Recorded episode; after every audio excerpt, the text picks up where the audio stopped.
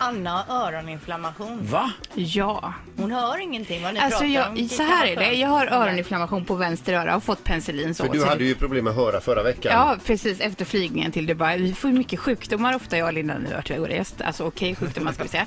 Eh, men hur som helst, jag hör mig själv inne i huvudet med jättehög volym hela tiden och det är ju jobbigt. Då vet du hur vi har haft det med dig. Jag Det är hör- hamnat så. Det är otroligt jobbigt. Men Ja. alltså din, din öroninflammation den liksom bräcker ju mitt MDD-syndrom Ja, som men jag jag, har vet. efter Jag är rätt resan. så nöjd med vårt sjukdomsbattle som vi brukar köra här. Så jag tycker ändå att jag Det leder går och nu. jagar sjukdomar när ni är Ja, iväg på resor. men jag tror det bara var bebisar som hade öroninflammation. Ja men precis. Men en jättebebis fått det här. Det Så är att det också tänkte jag säga. Ja. Ja. precis. Ja.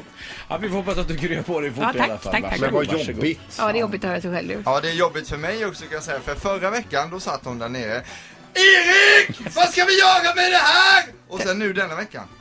Erik, vad ska vi göra med det här? För nu har hon sig själv i huvudet och då har hon pratar hon så otroligt tyst så man uppfattar ingenting Det är här. jobbigt. Men Ja, du det- behöver inte gå omkring med henne i famnen och, och vagga henne på axeln som man gör Och med små amma barn mig, i Erik. alla fall.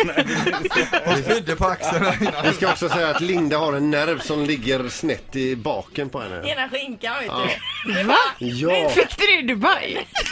Nej tyvärr, annars hade jag ju Du, nu börjar det bli lite och värre. jag trodde vi ska- har en höstdepression. Ja, ja, det... det tror nu- jag det. Fortfarande höll jag på att Ja. säga. Den går väl aldrig. Den hänger i sen förra hösten. Ja. Ett poddtips från Podplay. I fallen jag aldrig glömmer djupdyker Hasse Aro i arbetet bakom några av Sveriges mest uppseendeväckande brottsutredningar. Går vi in med hemlig telefonavlyssning och, och då upplever vi att vi får en total förändring av hans beteende. Vad är det som händer nu? Vem är det som läcker? Och så säger han att jag är kriminell, jag har varit kriminell i hela mitt liv men att mörda ett barn, där går min gräns. Nya säsongen av Fallen jag aldrig glömmer på Podplay.